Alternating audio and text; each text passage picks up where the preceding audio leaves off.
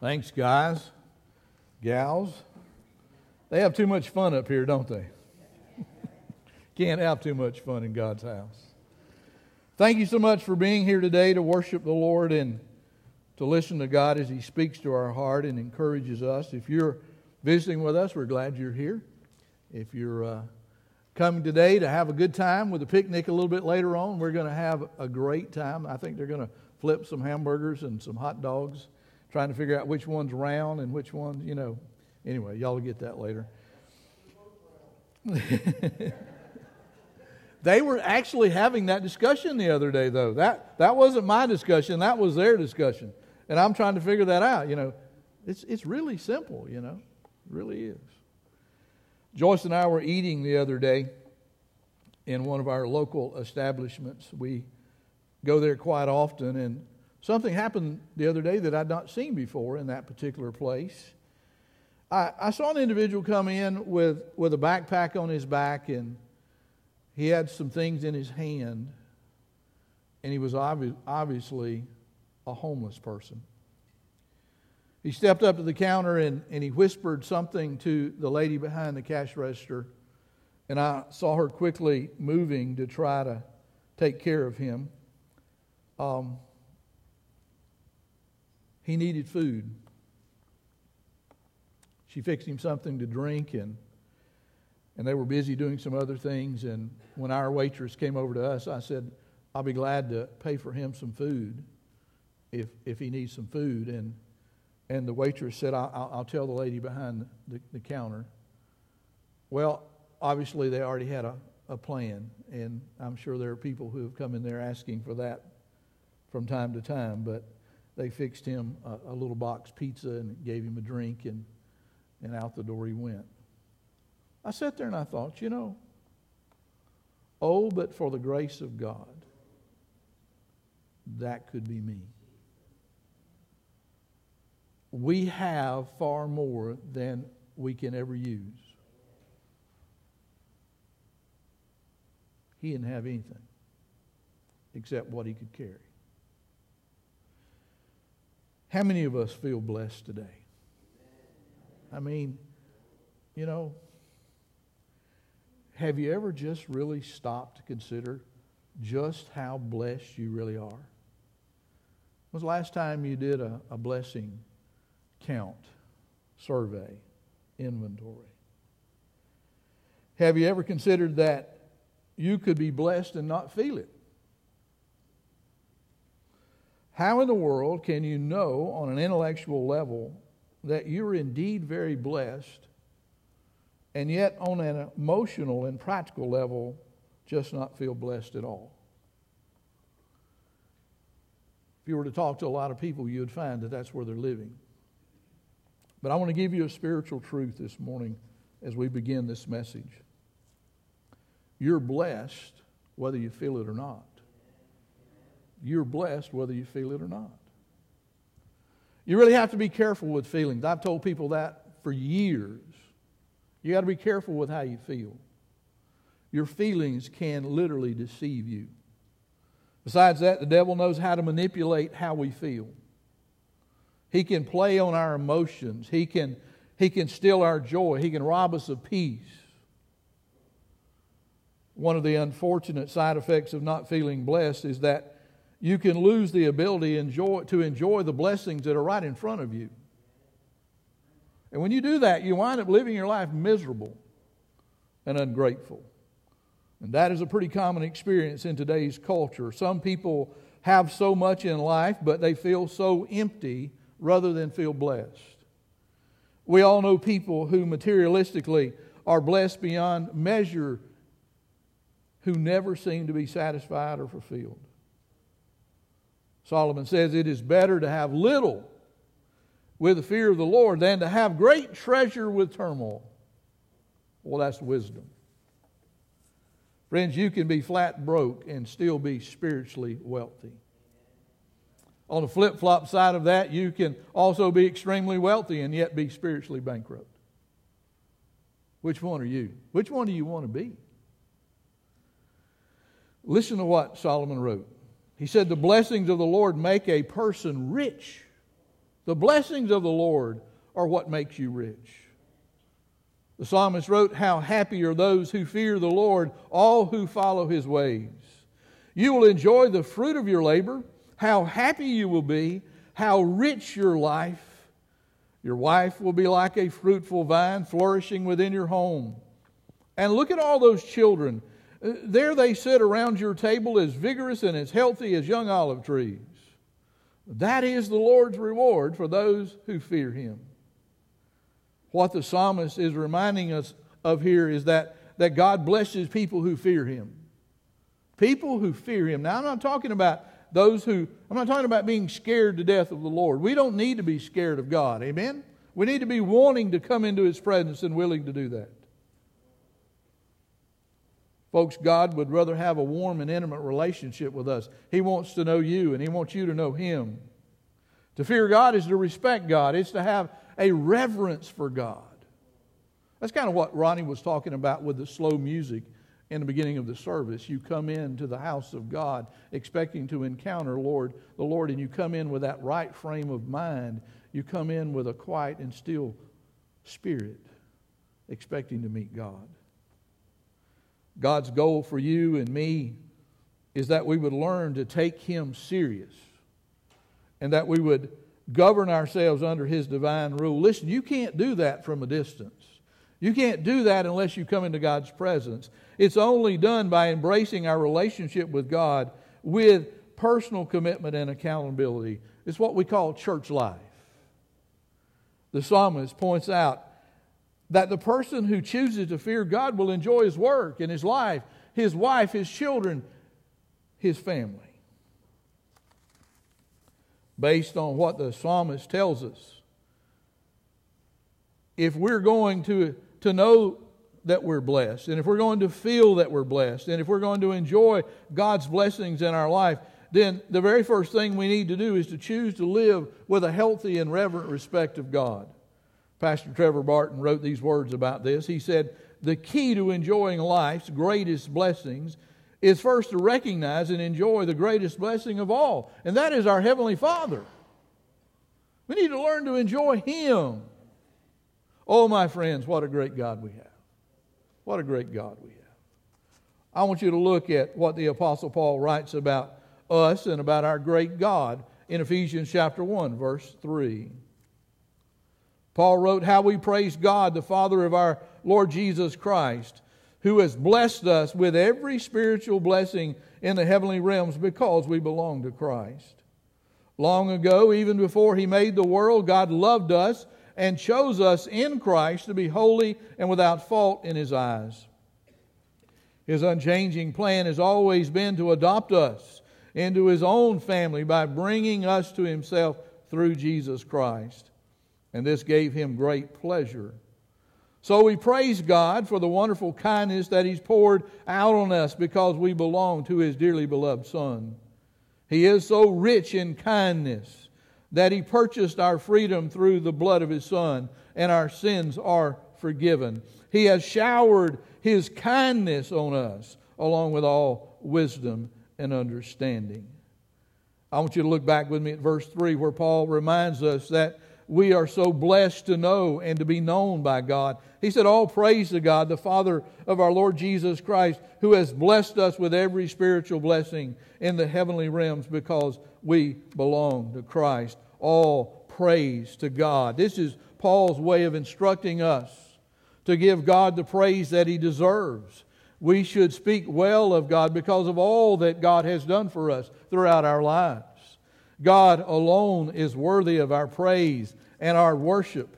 And, and friends, all of this is simply because we as Christians are in Christ. We are blessed by God simply and specifically because we have chosen to be in Christ, to have that relationship with Him. You know, most often we consider some of our best blessings in life to be those things that we can see and taste and touch and smell and hear. Most of us are so abundantly blessed with our spouse, with, with our children, and pets, and water, and, and electricity, and a, a dry place to sleep and live, with food to eat, and heat and air, and you could just go on and on talking about the blessings that we enjoy. We all have far, far more than we deserve. So, taking time to count our blessings can certainly help us to remain grateful to God because everything that we have comes from the hand of God.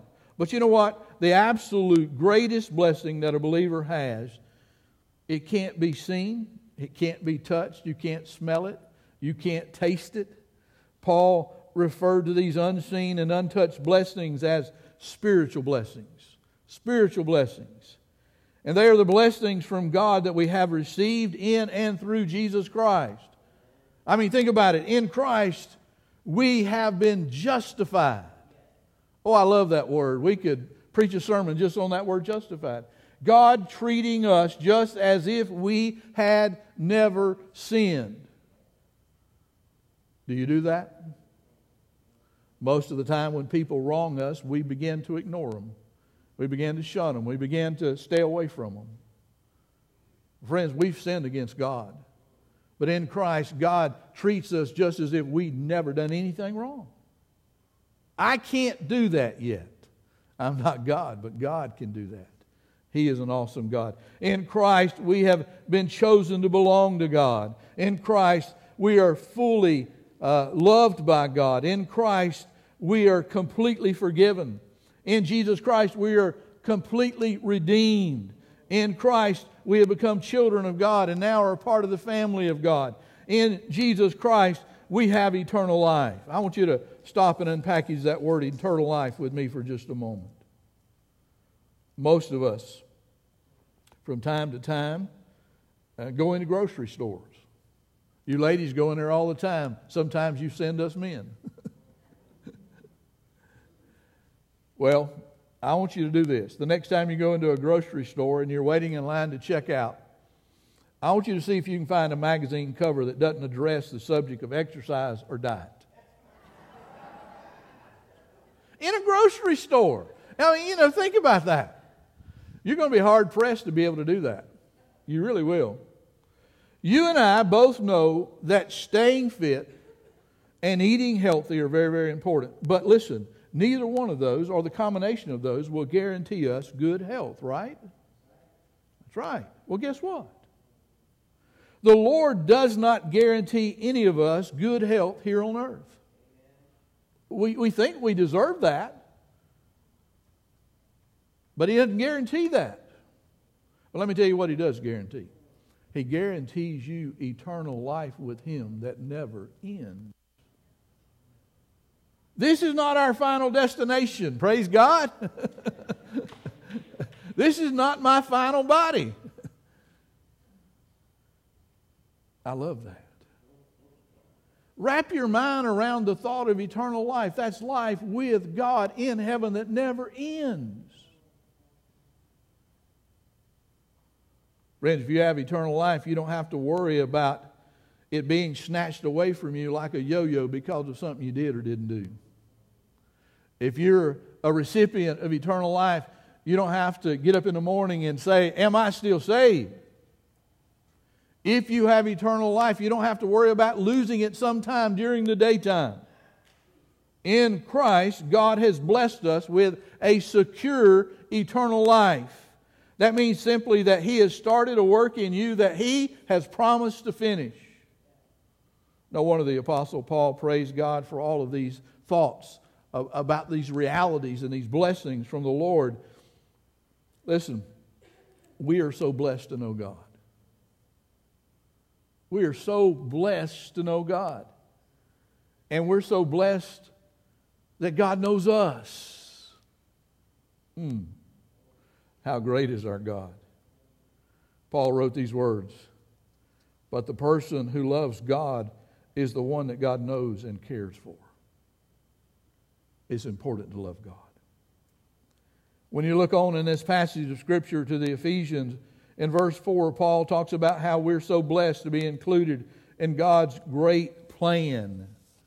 To be included in God's great plan one of the most amazing blessings that we have as believers is the fact that God loves us and chose us in Christ before He created the universe. The scripture says, long ago, even before He made the world, God loved us and chose us in Christ to be holy and without fault in His eyes. These are some pretty awesome words that should invite us to begin our day with praise on our lips and with gratitude on our hearts. In, in the original Greek, the root word for the word blessed is the idea of good. Good. So think about this with me. You and I agree that our Heavenly Father has given us everything good. He has blessed us. So, doesn't it make sense that we, the recipients of that good, should then return the blessings uh, by expressing good words and good thoughts and good actions toward God? I mean, He's blessed us. Shouldn't we bless Him in return? Amen? We should. I want you to look with me at verse 4 again. And I want you to notice that, that Paul describes two specific good gifts that we have received because of our relationship to Jesus Christ. Here's number one all of us have been invited to experience redemption. All of us have been eh, invited to experience redemption. Look at, look at what it says. It says, God loved us. Well, who is us? Everyone. God loves us. And He chose us. Who is us? Anyone in Christ. Friend, if you live very long, then you probably, at some point in your life, suffered some kind of rejection. Some kind of rejection. Somebody's rejected you. Our teenagers are troubled with that all the time, being rejected, living through that, learning that they can have life after rejection is a, tar- is a hard thing for them. Throughout life, you're going to meet people who are going to push you away and abandon you and reject you. But I want you to understand, based on what Paul says in God's Word, God loves you so much that He never wants you to experience rejection from Him. And He demonstrated that through His love for you on the cross. Favorite verse? Probably yours. John 3:16. For God so loved the world. Who is the world? Us that he gave his only son so that everyone, who's everyone? Us. So that everyone who believes in him will not perish but have eternal life. Peter wrote similar words when he said the Lord isn't really being slow about his promise to return, as some people think. No, he's being patient for your sake. He's waiting on you. He's being patient for your sake. He does not want anyone to perish. Anyone. No matter who they are, no matter what's the color of their skin, what language they speak, where they live, what they have or don't have. Anyone. He does not want anyone to perish. So he's giving more time for everyone to what? Repent. To turn around and come to him Another favorite verse that I have is Romans 10 13. It is the last verse in that, what we call the Roman road. How a person comes to know Christ. says, Anyone who calls on the name of the Lord will be saved. Anyone. You can circle that word, anyone. That's inclusive of you. Anyone who calls on the name of the Lord can be saved. What an invitation. Oh, what a great God we have. He hasn't forgot about us, He's thinking about us. Another thought comes to mind. He also wants you to realize that He has a plan for your life. The scripture says, You have been saved to be holy and without fault in His eyes. I mean, think about that. Before God ever created the world, He was already thinking about you. That just blows my mind. Do you, do you have any idea how many gazillion people have lived on this planet? I can't hardly keep up with all the people of our church, let alone all the people of the world. And God knows every one of us by name. He knows every person that's ever lived or is living or will live already. He knows that. So he's already thinking about you before he created the world. And he knew you were going to sin. And because of that, he knew that he had to form a rescue plan to be able to redeem you back and bring you back into an acceptable relationship with Him. Pastor Mark Hoover wrote these words. He said, The perfect Son of God took our sin on Himself so that His spotless record of righteousness could be inserted under our name. Wow. Oh, thank you, God, for your great plan to rescue us and include us into your special plan. Paul wrote Timothy these words. He said, It is God who saved us and chose us to live a holy life. He did this not because we deserve it, but because that was his plan long before the world began to show his love and kindness to us through Christ Jesus. And now he has made all of this plain to us by the coming of Christ Jesus, our Savior, who broke the power of death and showed us the way to everlasting life through the good news. Paul wrote these words. He said, When I think of the wisdom and the scope of God's plan, I mean, this isn't a little rinky dink plan, this is the plan of the ages.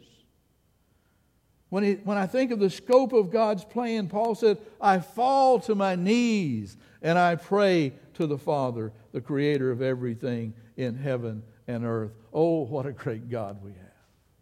He thinks of everything.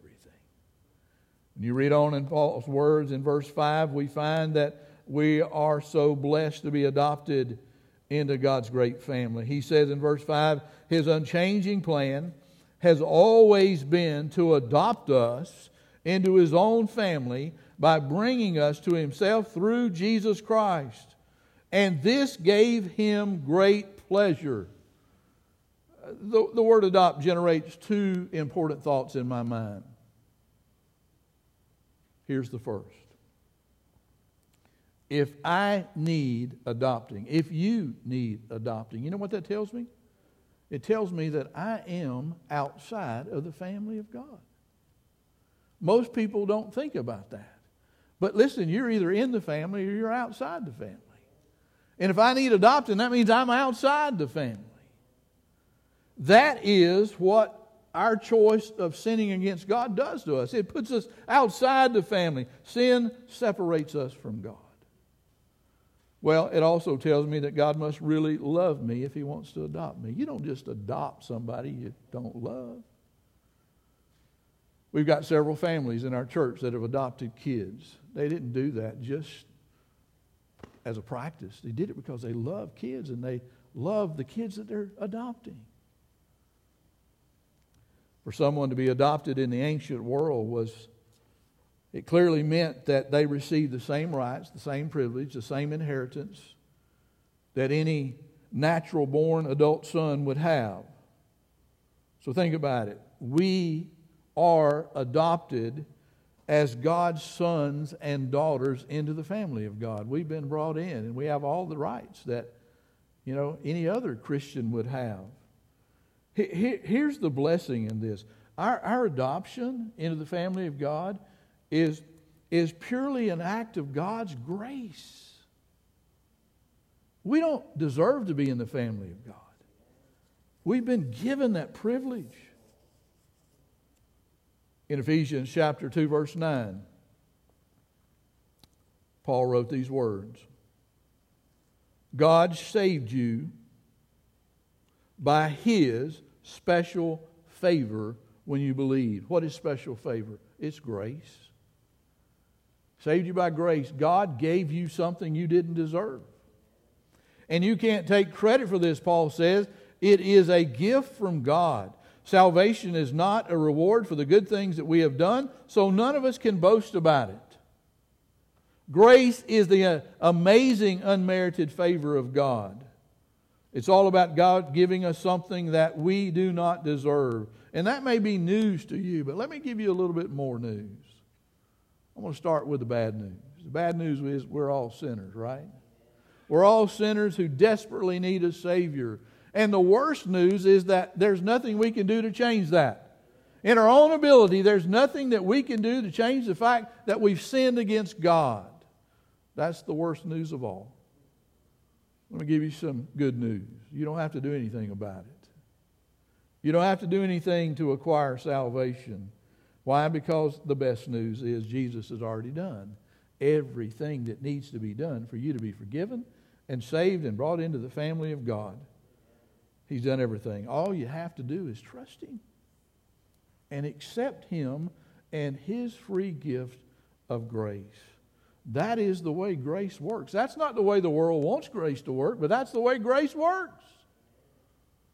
It's all free and there's no strings attached to it. You, you can't earn it, you can't buy it. You simply receive it as a gift, a gift from God. Chris Dixon said, Grace is the unconditional favor of God to an undeserving sinner. What a powerful statement. You know, so many people have a hard time understanding the grace of salvation. So many people. If you were to go out on the streets of Smithville and take a microphone and begin interviewing people and ask for them to spell for you salvation, a lot of people would spell it this way D O, do. Do. That's how they'd spell salvation. Do. Thinking that there's a whole list of things that you have to do to be saved. Things like joining the church, being baptized, giving a tithe, serving on a ministry team. They think you've got to do certain things in order to be saved. There are also people that would spell salvation D O N T, don't thinking that if you can go through life and you don't do certain things, then you're automatically going to make it into heaven. What things are you talking about, Pastor? Well, things like murder, murder, adultery, stealing, embezzlement. I mean, we can go whole list. Hmm. How would God spell salvation? I think God spells salvation D O N E, done. Done. Not do, not don't, but done. You're, you are saved by God's grace through faith in Jesus Christ and His finished work on the cross. Another one of those verses that I learned early on is Ephesians 4:30. It reads, "And do not bring sorrow to God's Holy Spirit by the way that you live, but remember, He is the one who identified you as His own. He put that seal on you. He is the one who identified you as His own, guaranteeing that you will be saved on the day of redemption. Another translation says, Your soul has been sealed by the indwelling Holy Spirit for the day of redemption. Oh, what a great God we have. You look at verse 6, Paul goes on to talk about how God has blessed us by pouring out His great grace on us. So we praise God for the wonderful kindness that He's poured out on us because we belong to His dearly loved Son. In His great kindness, God poured out His grace on us. And you know, no one knew that any more than the Apostle Paul. I mean, Paul. Paul didn't, re- didn't forget about where he came from. He remembered his roots. He remembered his past. We knew Paul, and you, you read about Paul in, in the book of Acts as Saul. Saul was a Christian killer. He had, he had letters from the governor to go and arrest people and put them in prison, or even to take their life. That's how he began. But notice what he said in 1 Corinthians 15 10. He said, Whatever I am now, he hadn't forgotten where he came from, but he said, Whatever I am now, it is all because God poured out His special favor, His grace on me, and not without results. He said, For I have worked harder than all the other apostles, and yet it was not I, but God who was working through me by His grace. Can I just say it this way? It doesn't matter where you are when God calls you to salvation and to service. It doesn't matter where you are. Literally, no one was more unfit and more unqualified uh, to serve God than the Apostle Paul. And Paul understood that. But you see, it was God's grace that changed and then shaped Paul's life, fitting him for kingdom service. God knew where Paul was, God knew what Paul was. But God, in His grace and mercy, saved him anyway and turned his whole life around. It is the appreciation of God's grace that should empower us and, and motivate us as Christians to serve Christ. Listen, Paul didn't care about whether or not he received the credit for the spreading of the gospel as long as the good news was, was preached and proclaimed and sinners were saved and brought into the kingdom of God. Oh, what a great God we have. It's not about us, it's about Him.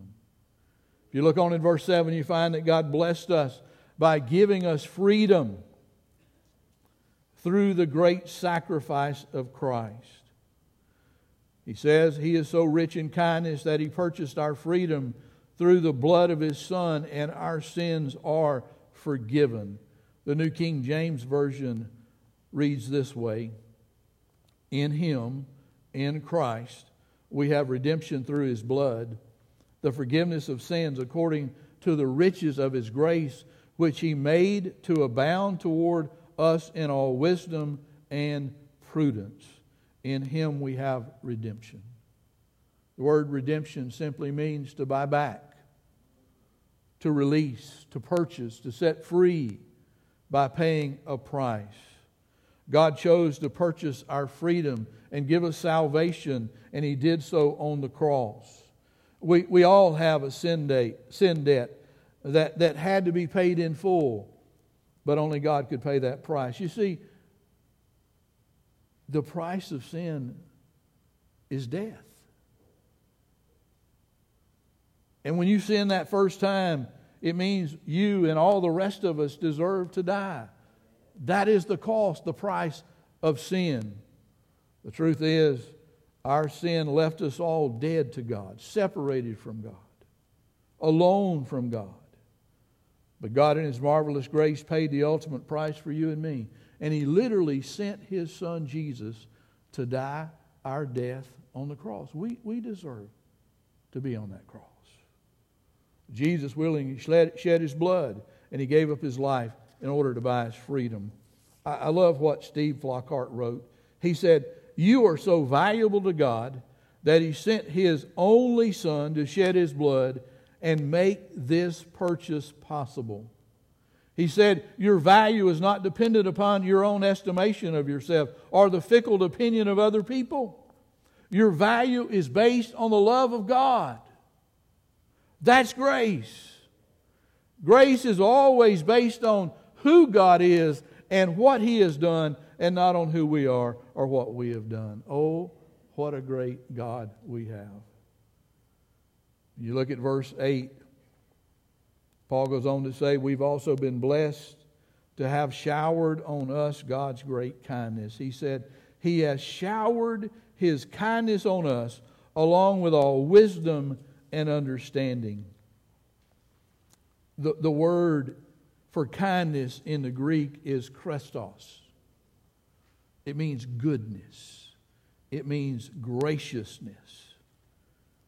If you're going to be kind, it means that you would be good to someone, you would be gracious to them. You would do for them what they do not deserve. Oh, we have no problem giving people what they deserve. But when we give people goodness when they don't deserve it, that is a hard thing for us to do. You see this example, this, this goodness and kindness of God toward each of us as we read this verse of Scripture, Romans 5 8. Paul wrote, But God showed his great love for us by sending Christ to die for us while we were what? Still sinners still sinners. Hard to imagine that when Jesus went to the cross, he knew you were going to live. And he knew every sin you were ever going to commit. How, how did he know that? Well, number one, he's God. But number two, you have to understand that when he went to the cross, he became accountable for your sin. He took all of the sin you've committed already, plus whatever sin you've committed today and whatever sin you'll commit in the future. He took that on Him that day at the cross, and He paid the price for your sin. Sin's price is what? Death. He died for you that day so that you could be forgiven, so that you could be free. Jesus gave us His best when we were at our worst. Wow. David the psalmist wrote, The Lord is righteous in everything he does. He is filled with kindness. Kindness. He is so full of kindness that He has enough that He can shower it on us. I love it when I receive that kind of kindness, both from God and from people. Amen? We like for people to be kind to us, right?